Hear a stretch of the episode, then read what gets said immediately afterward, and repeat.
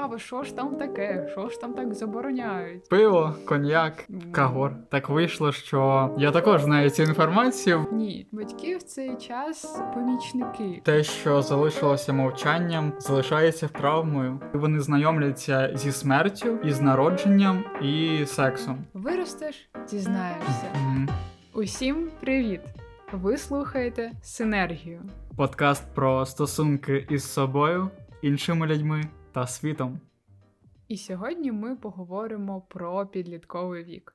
Чим цей період такий особливий, про наші досвіди, про те, що стало для нас в цей момент формуючим, і про те, як пережити цей період і не померти. І разом із цим поговоримо, як цей самий вік, цей період переживають на островах Самоа, і чи взагалі він там є. Готуючись до цього випуску, я пошукала в інтернеті, який вік взагалі вважається підлітковим. І ООН стверджує, що підлітковий період це з 10 до 19 років. Я цим була шокована, бо мені здавалося, що підлітком ти перестаєш бути, коли тобі виповнюється 18. Тобто ти вже стаєш повнолітнім, ти вже стаєш дорослим. А тут виявилося, що є ще підліток. Ні, ну слухай, е, в деяких країнах е, вік е, повноліття не 18, а там 21 або 16, не знаю, в різних країнах по-різному. І певно, ну зовсім законодавство не визначає, чи в тебе закінчився пубертатний період чи ні. Мені здається, це залежить від більш індивідуальних особи- особливостей кожної людини. Тобто пубертатний вік це не чітко з 10, там, наприклад, до 18 або до 19, це у кожної людини може бути індивідуально. Ну так, бо мені здається, в моєму випадку, можливо, якраз пубертат закінчився у 19 років, і ну, тривав він ось такий, мабуть, пік, а, тривав з 17-го року по 21-й. Ну Ось. тоді у мене пубертатний вік був взагалі пізно. Мені здається, він почався з 17 і якраз ось до 19 він ще триває. Угу.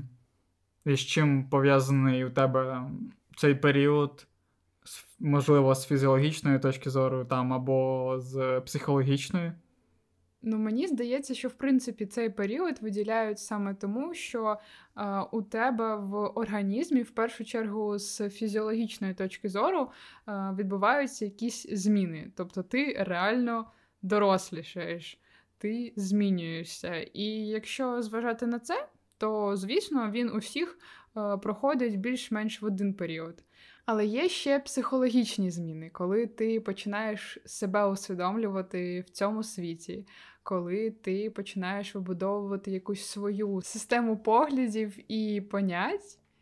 І ось цей період у мене якраз був Мгм. з 17 до 19.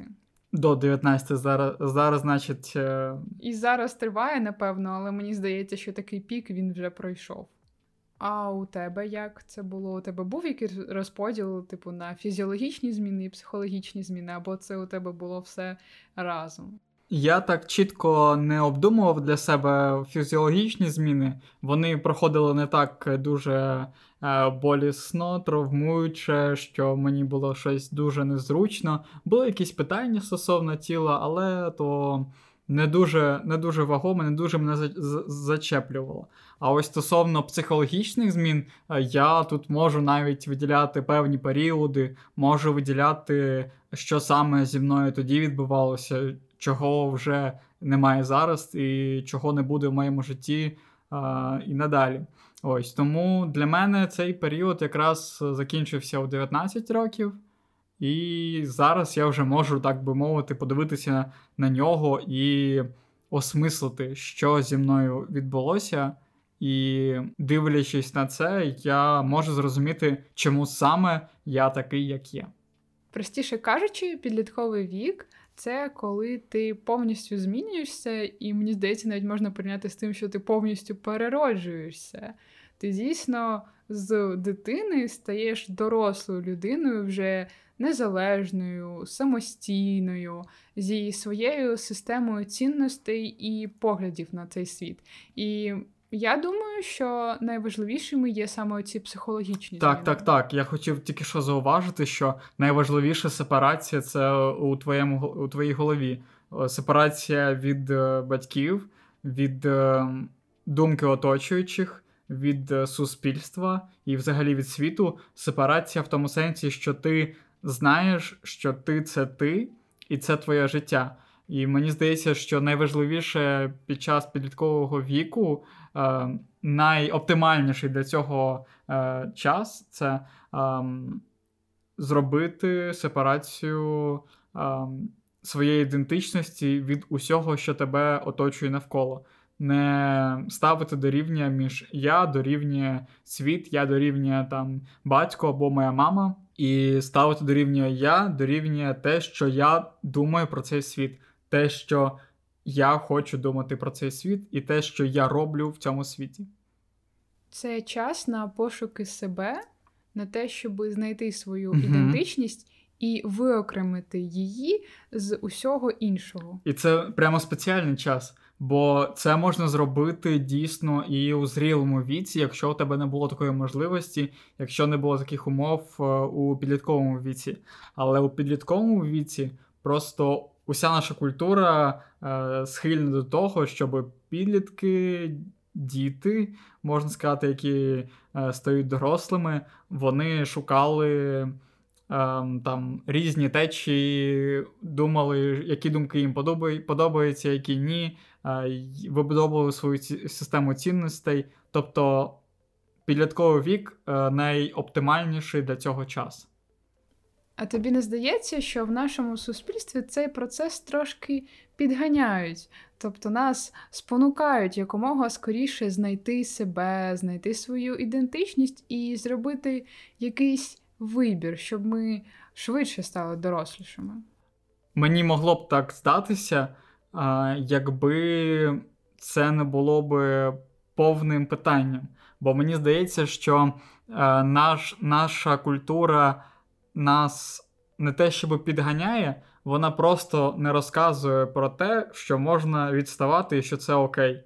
Я погоджуюся з тим, щоб у медіа, щоб у нашому інфопросторі були оці заклики, були а, якісь можливості інформаційні для твого розвитку, якісь зачіпки, щоб ти сам міг розвиватися.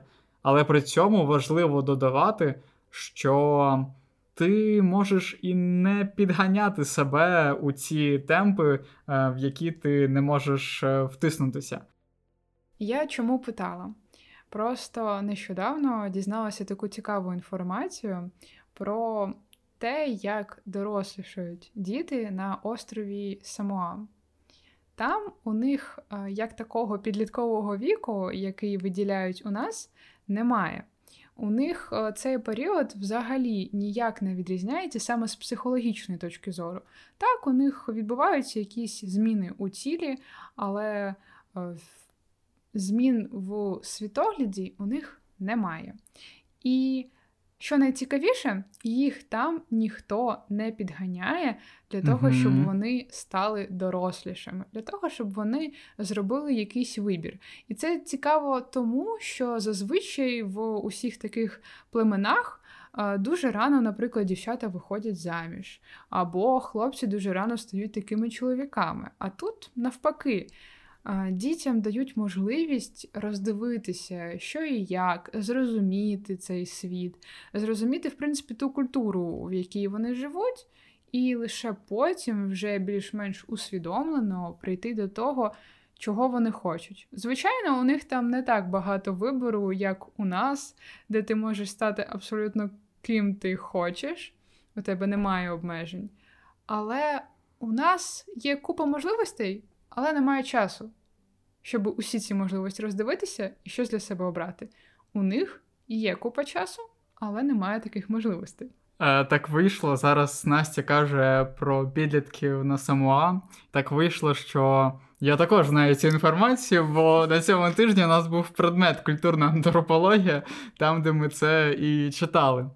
Ем, І ну, дослідження антропологині Маргарет, Маргарет Мід, ось яка поїхала на ці острови, і там вона вивчила мову, жила з цими самоанцями і вивчала їх культуру. І у дітей на Самоа немає шоку, коли вони знайомляться зі смертю, із народженням і сексом. І, взагалі, із е, усіма аспектами життя дорослих самоанців. Так, до речі, це цікаво, ти підмітив, бо у нас ці теми завжди вважаються табуйованими, і діти, а також підлітки не знайомі з ними. Їх вважають якимись такими таємними і кажуть: виростеш, дізнаєшся. Але коли ти виростаєш, ти вже маєш про це знати. Тобто, а коли ж мені це дізнаватися, коли я спочатку надто маленький для цього, а потім вже надто дорослий для того, щоб про це дізнаватися. І виходить, що в той проміжок, коли ти маєш це дізнатися, ти все одно це не дізнаєшся. І дійсно у дітей, які виростають, у них е, викривляються е, усвідомлення, поняття е, усіх цих процесів. І тому мені подобається ця ця тенденція про сексуальне виховання, зокрема для дітей, і говорити про це не як щось сакральне і щось таке заборонене, що відбувається тільки вночі, і те без світла а, про щось таке буденне, бо знову ж таки. Секс і сексуальне здоров'я, статеве здоров'я, воно є повноцінною, повноправною частиною твого життя. І якщо ти про все це вчасно дізнаєшся і з надійних джерел, це зробить набагато легшим твоє подальше життя, бо у тебе не буде паніки, у тебе не буде страхів. комплексів тобі не буде боляче від того, що ти щось зробив не так, бо ти чогось не знав. Тому це одна з тем, які обов'язково треба розкривати підліткам, і говорити з ними про це мають люди, яким вони довіряють, або ті, хто дійсно на цьому знається, а не якісь форуми чи сайти з інтернету, чи якісь групи. Угу.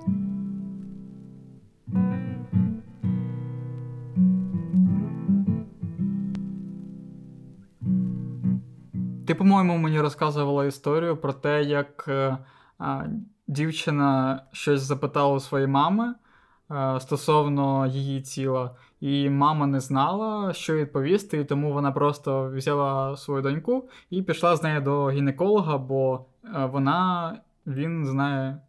Він він гінеколог буває, і він так, бувають чоловіки гінекологи. А, Добре. А, І вона, він, е, лікар, лікарка, вона, вони розкажуть усе як треба. Так, це, до речі, класна практика. Не просто казати, що ну, я не знаю і все. А розбиратися разом. Це, мені здається, і вибудовує довірливі стосунки між е, батьками і дитиною. І е, дитині дає такий ґрунт, е, на якому вона може далі будувати вже правильні розуміння про якийсь конкретний процес або проблему.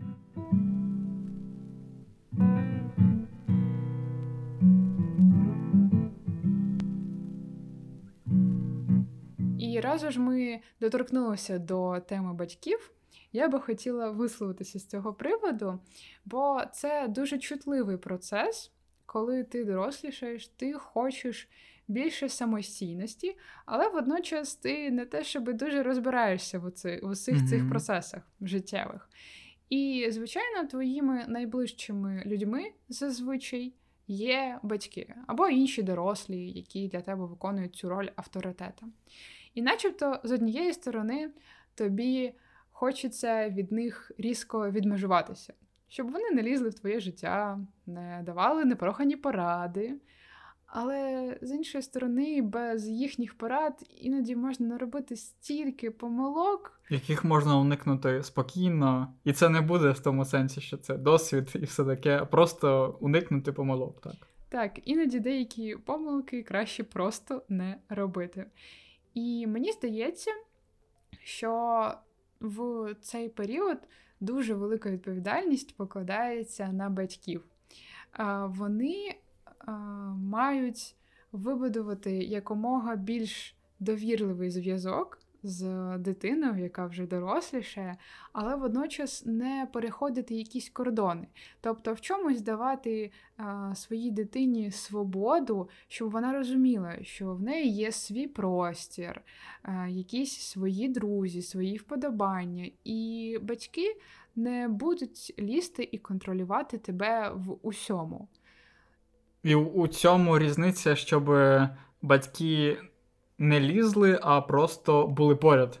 Мені здається, у цьому вся різниця. Щоб коли вони були потрібні, то вони а, були тут. Так було, в принципі, і в моєму житті, якщо говорити ось стосовно дійсно того, як це було в мене. А, бо у мене була є свобода абсолютна стосовно якогось психологічного розвитку стосовно того, як я е, розподіляю свій час, стосовно мого навчання. Я як пішов з 9 класу а, в коледж, то, типу, мені скільки? Мені 17 років, і я вже їжджу в Одесу і повністю розподіляю, контролюю свій час.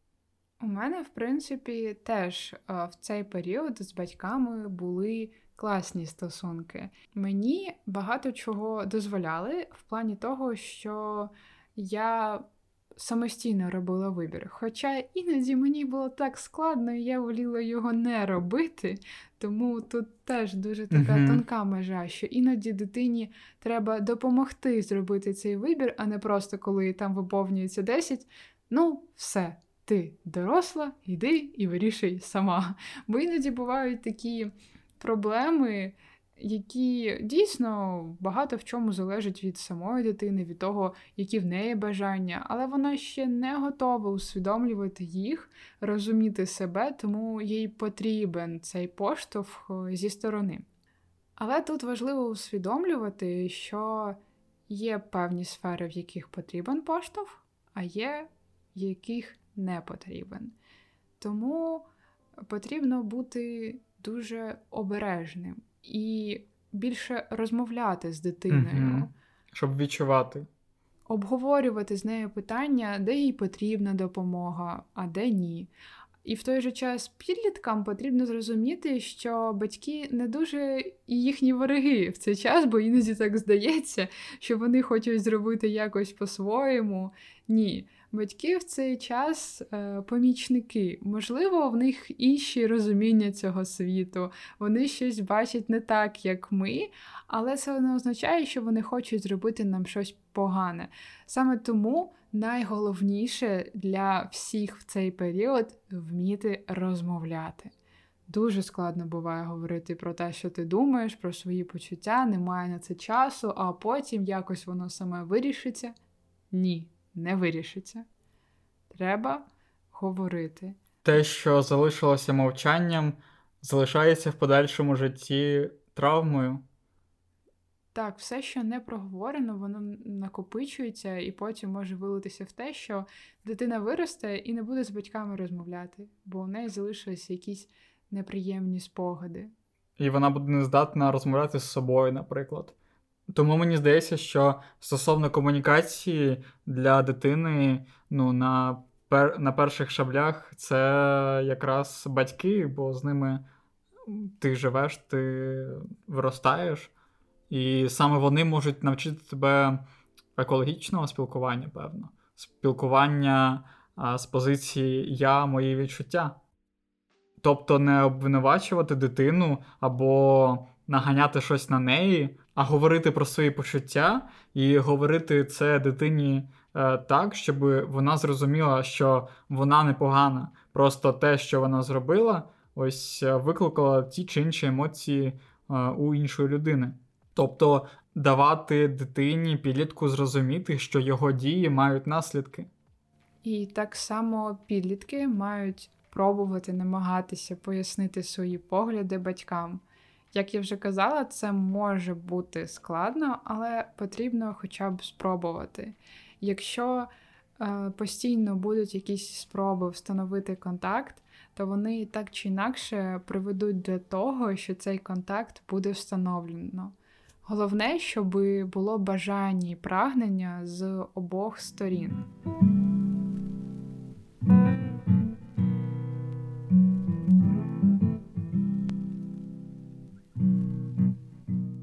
Алкоголь. Настя, як у тебе були справи з алкоголем у ці роки? Коли ти була підлітком, коли ти вчилася в школі в старших класах? Алкоголь? Що таке алкоголь? Ну, пиво, коньяк. Які страшні слова. Вино. Кагор. У мене в підлітковому віці взагалі не було, мені здається, ніяких таких стосунків з алкоголем, бо я була така за ЗОЖ, всяке таке. І мене в родинному колі намагалися Е, схилити до того, щоб я спробувала, типу, бо потім кудись підеш, не будеш знати, яке воно на смак, і нап'єшся, і всяке таке. А я відмовлялася. Тому вперше я спробувала в родинному колі щось випити. Я не пам'ятаю, що це було. Так багато пила? Так, да, дуже багато. Я до сих пір не можу випити більше бокалу іноді. Угу. Тому, до речі, мені здається, що це була правильна тактика, коли батьки не забороняють, а навпаки. Як там кажуть, краще з нами, да, ніж десь у підворотні. Ну, в принципі, ось це період зазвичай, коли тобі найбільше хочеться спробувати щось таке, що тобі було заборонено. Заборонено, так. І якщо тобі це забороняють ще більше, і постійно кажуть, типу, не пробуй, не пробуй, не можна, то тобі хочеться ще більше, бо цікаво, що ж там таке, що ж там так забороняють. Тим паче, що батьки зазвичай там ж на свята п'ють і нормально, і дуже класно себе почувають. А чому мені не можна себе так почувати? Uh-huh, і це ще uh-huh. як е, можливість показати, якщо тебе не усвідомлюють дорослим, не розуміють, що ти дорослий, це можливість показати: ось, ось я який. Я дорослий, я можу вже пити. А у тебе як було з алкоголем?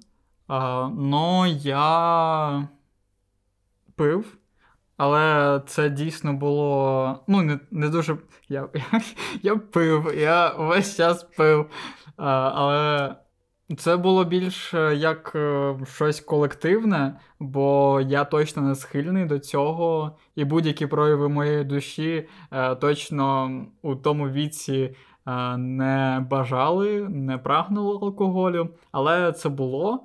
І ну, найбільше мені подобалася реакція моїх батьків, бо мене за це не карали, навіть якщо розуміли, що я пив. Якщо я там від мене трішечки пахнуло цим всім, то можливо навіть не звертали іноді уваги, бо в принципі розуміли, ну, що я себе нормально поводжу. Тобто до цього вже був такий ґрунт, що до мене була довіра зі сторони батьків, тому що ну, я не дозволяв собі більше, ніж е, можна, так би так би мовити. Ну, а як взагалі, ось якщо ти зараз поглянеш на весь цей свій період, ти би щось змінив? Ти би, якщо можна було б, не пив? Як ти вважаєш? Взагалі це потрібно підлітку спробувати в цей вік саме в компанії з іншими, з друзями, не з батьками? Мені здається, так, не, не стільки важливо чи не важливо пити, пробувати, як важливо просто поговорити про алкоголь і про те, що він може значити, що він там не може значити е, у тому чи іншому колективі або наодинці з собою. Мені здається, це просто потрібно проговорити з е, дорослими. Це дуже слушна думка, бо мені здавалося, що те, як зі мною поводилися в цьому плані батьки, це ідеальний варіант. Типу, вони мені просто пропонували е, вдома щось спробувати. Тобто я розуміла, що це дозволено, і тому у мене не було бажання це пробувати де-інде. Але ти зауважив ще одну важливу штуку. Що потрібно не просто не забороняти, потрібно це ще й проговорювати, Мгм. пояснювати, що це означає, для чого це роблять. Абсолютно. Бо це не такі штуки, які самі з собою розуміються. Ні, про них обов'язково треба говорити і пояснювати, як себе поводити, як це на тебе впливає, як може вплинути в майбутньому. Так, так, так. Нічого насправді ну, не розуміється просто так. Про все потрібно поговорити. І мені здається, що чим повнішою буде розмова, без всяких приховувань, Мгм. без ну я тобі тут трошки розкажу, а потім все якось сам дізнаєшся. Можливо, треба просто обрати форму. Ось е, потрібно говорити откровенно про той же секс, але обрати форму для того чи іншого віку. Ну і в принципі ставитися до свого співрозмовника не як до підлітка або дитини, а як до людини, яка вже на шляху дорослішання. Так, дуже важливо до підлітка ставитися вже як до рівного, до того, що він може самостійно керувати своїм життям. Хоча, звісно, дорослі так не вважають зазвичай, але для підлітка це дуже важливо. Це дає йому свободу, і коли ти отримуєш цю свободу, ти отримуєш відповідальність. І тут важливо скерувати цю відповідальність і цю свободу.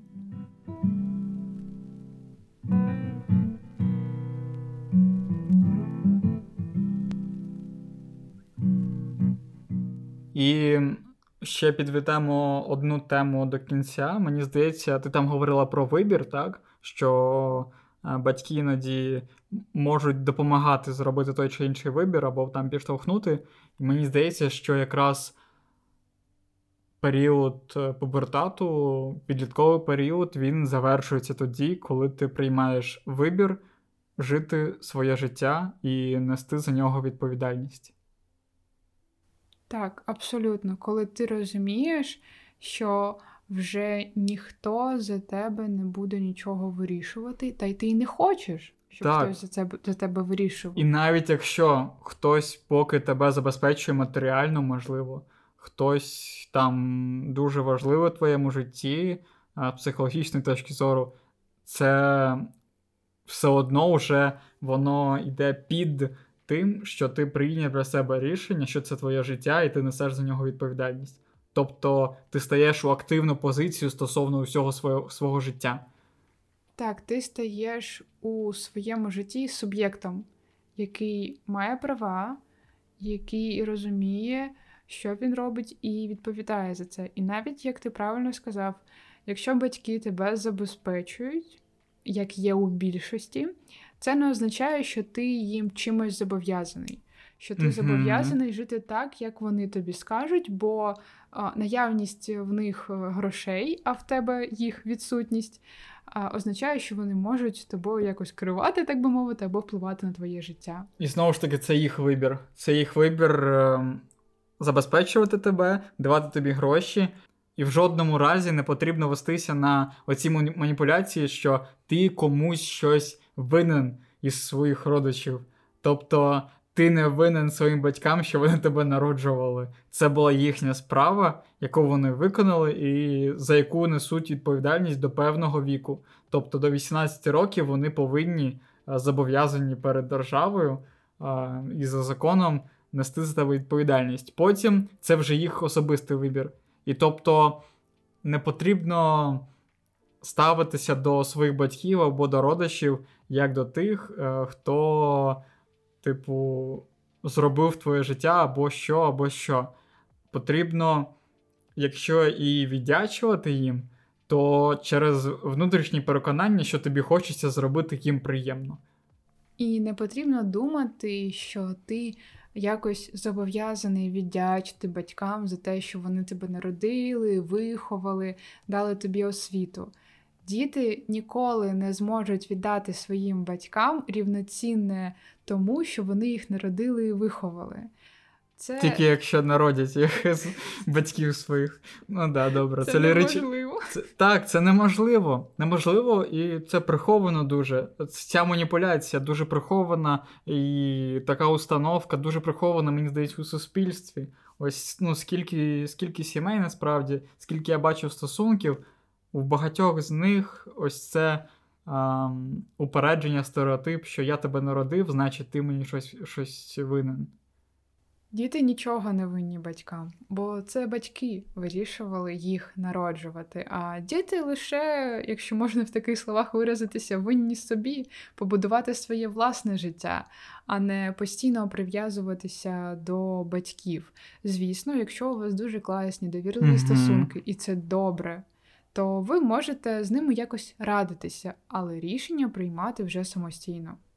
Так, так, так. І саме важливо, коли ти виходиш з підліткового віку, ем, зрозуміти, що для тебе батьки можуть бути не тільки батьками, але й класними друзями.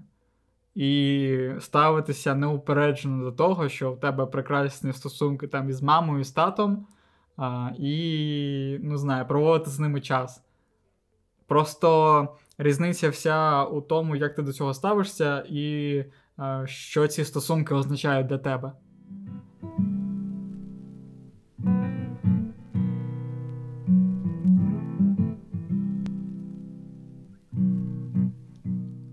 Книзі Маргарет Мід, в якій вона досліджувала і порівнювала дорослішання дівчаток в Америці та на Самоа, вона писала, що підлітковий вік зазвичай відзначається тим, що підлітки дуже емоційні в них багато внутрішніх конфліктів, і саме в цей час вони починають шукати свою ідентичність, вони вибудовують свої стосунки зі світом, шукають якусь свою релігію і своє світобачення.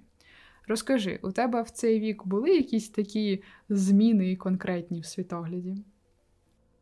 Так, у мене були зміни, і вони стосувалися того, що в мене вони в принципі з'являлися. У мене формувалася картина світу, моє світобачення, моє сприйняття себе у цьому світі. І також я шукав свою релігію. Я у певному, у певній мірі ідеалізував цей світ. Мені здається, про ідеалізацію світу це про підлітковий максималізм, бо ем, щось таке у мене точно було. А ось у мене взагалі не було нічого з переліченого. Можливо, можливо, була емоційність, але це було настільки рідко, що я навіть зараз не згадаю жодного такого випадку.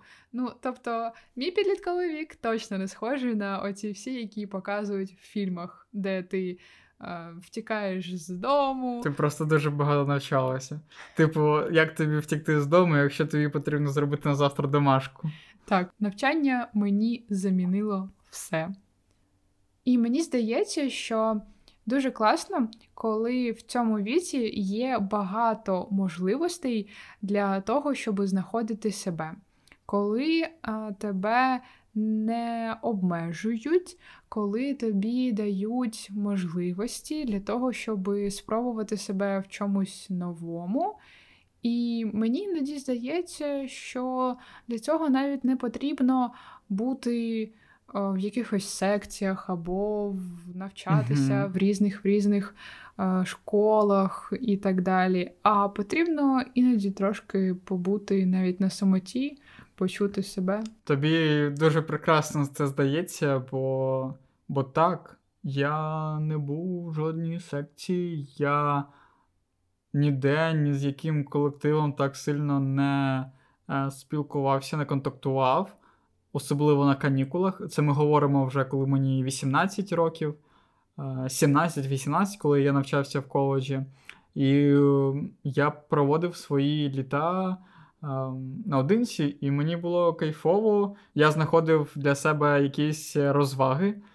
Це знову ж таки багатокілометрові походи це роздуми наодинці, це пробіжки, це велоспорт. І у мене проявлялися всі ці характеристики за Маргарет Мід саме наодинці з собою. Тобто я дуже багато часу проводив наодинці, і тому у мене було дуже багато часу для того, щоб свій пубертатний вік підкріплювати психологічним розвитком. І мені здається, що це дуже класно, Бо коли ти постійно чимось зайнятий, надто зайнятий, знаєш, є отакі діти, у яких просто вільної хвилинки нема, бо у них Як у тебе. англійські, танці. Як у тебе дзюдо. це було цього літа? У тебе він з'явився цей час? Так, нам іноді здається, батькам здається, що якщо дитина чимось не займається, то вона почне зв'язуватися з поганими компаніями, тому її потрібно максимально чимось зайняти, щоб у неї, не дай Боже, не було можливості зробити щось не так. Але насправді потрібно давати цю можливість побути трошки сам на сам з собою. Знаєш, це трішки просто балансує на тому, що батьки бояться не викрити, не виховати, викрити якихось талантів. Тобто це таке 50 на 50, можливо. Чимось зайняти, і щоб дійсно не впустити якихось можливостей для розвитку. Ну так, і знаєш, мені здається, що саме в цьому у нас є така невеличка дилема в нашому світі, що у нас настільки багато можливостей, що ми іноді не можемо знайти часу побути на самоті, бо хочеться Мгм. спробувати і те, і те, і те, і все цікаво. І знову ж таки підходимо до Самуа. Там такого немає. Там є один шлях, там ну, два-три, за яким ти, якими ти можеш пройти це життя. І все. Тобто у тебе немає страху перед майбутнім, немає страху перед смертю, так? У тебе немає страху, що ти не самореалізуєшся Мгм. або зробиш це якось неправильно, Гірше, ніж інші. неправильно використаєш свої можливості. Е, Наприклад, це стосується і вибору професії або вибору вузу.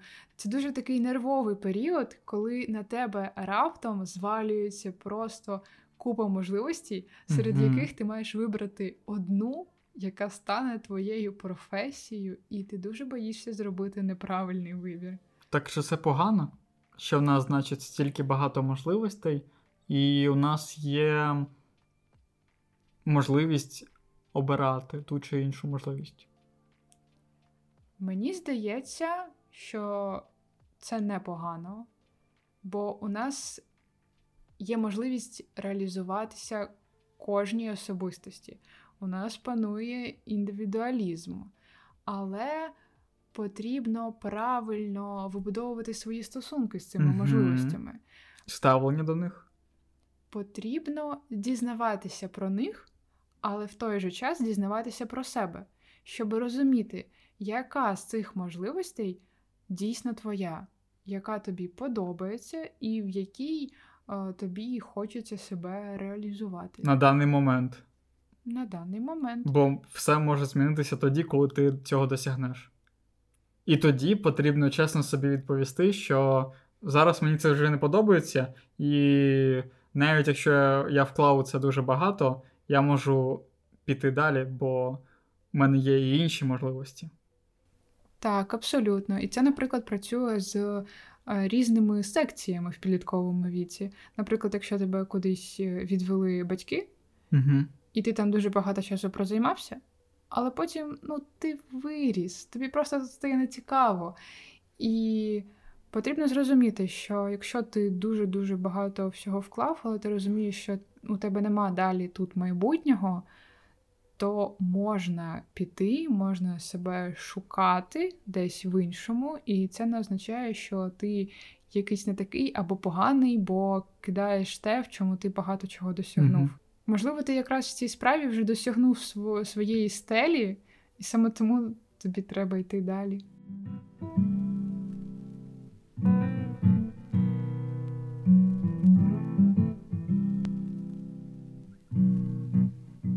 Підсумовуючи все, над чим ми сьогодні розмірковували, ми можемо зробити такі висновки. У нас дуже багато можливостей, і ми можемо обирати серед цих можливостей. Це непогано, просто потрібно вміти вибудовувати свої стосунки з цими можливостями і чути себе. Для цього потрібно проводити час сам на сам з собою, розмовляти з собою, радитися з іншими, яким ти довіряєш, і розуміти, що немає нічого страшного в тому, щоб змінювати, змінювати свої заняття, змінювати якісь свої рішення, бо ти ростеш, ти розвиваєшся, і те, що тобі подобалося колись, може перестати бути твоєю справою, але це непогано, це нормально. І в цьому якнайкраще можуть допомогти батьки, бо саме вони здатні бути для підлітка авторитетом з народження і допомагати йому розуміти, як вибудовувати екологічну комунікацію, по-перше, з ними, по-друге, із собою. Бо після того, як е, підліток поговорить із батьками, він буде це все осмислювати у себе в голові. І як вибудовувати екологічне спілкування зі своїми однолітками та світом. І батьки мають вміти вчасно відпускати своїх дітей, своїх вже дорослих підлітків, давати їм свободу, щоб вони навчилися нею керувати, навчилися поводитися з цією свободою і розуміти, що за нею йде відповідальність. І саме відповідальність за свої дії, свої погляди, і відповідальність за можливі наслідки і ті наслідки, які реально трапилися, і є становленням підлітка як людини.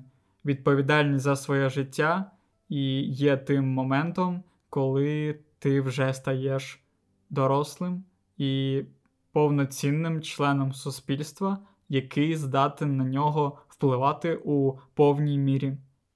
З вами була Синергія, подкаст про стосунки із собою, іншими людьми та світом.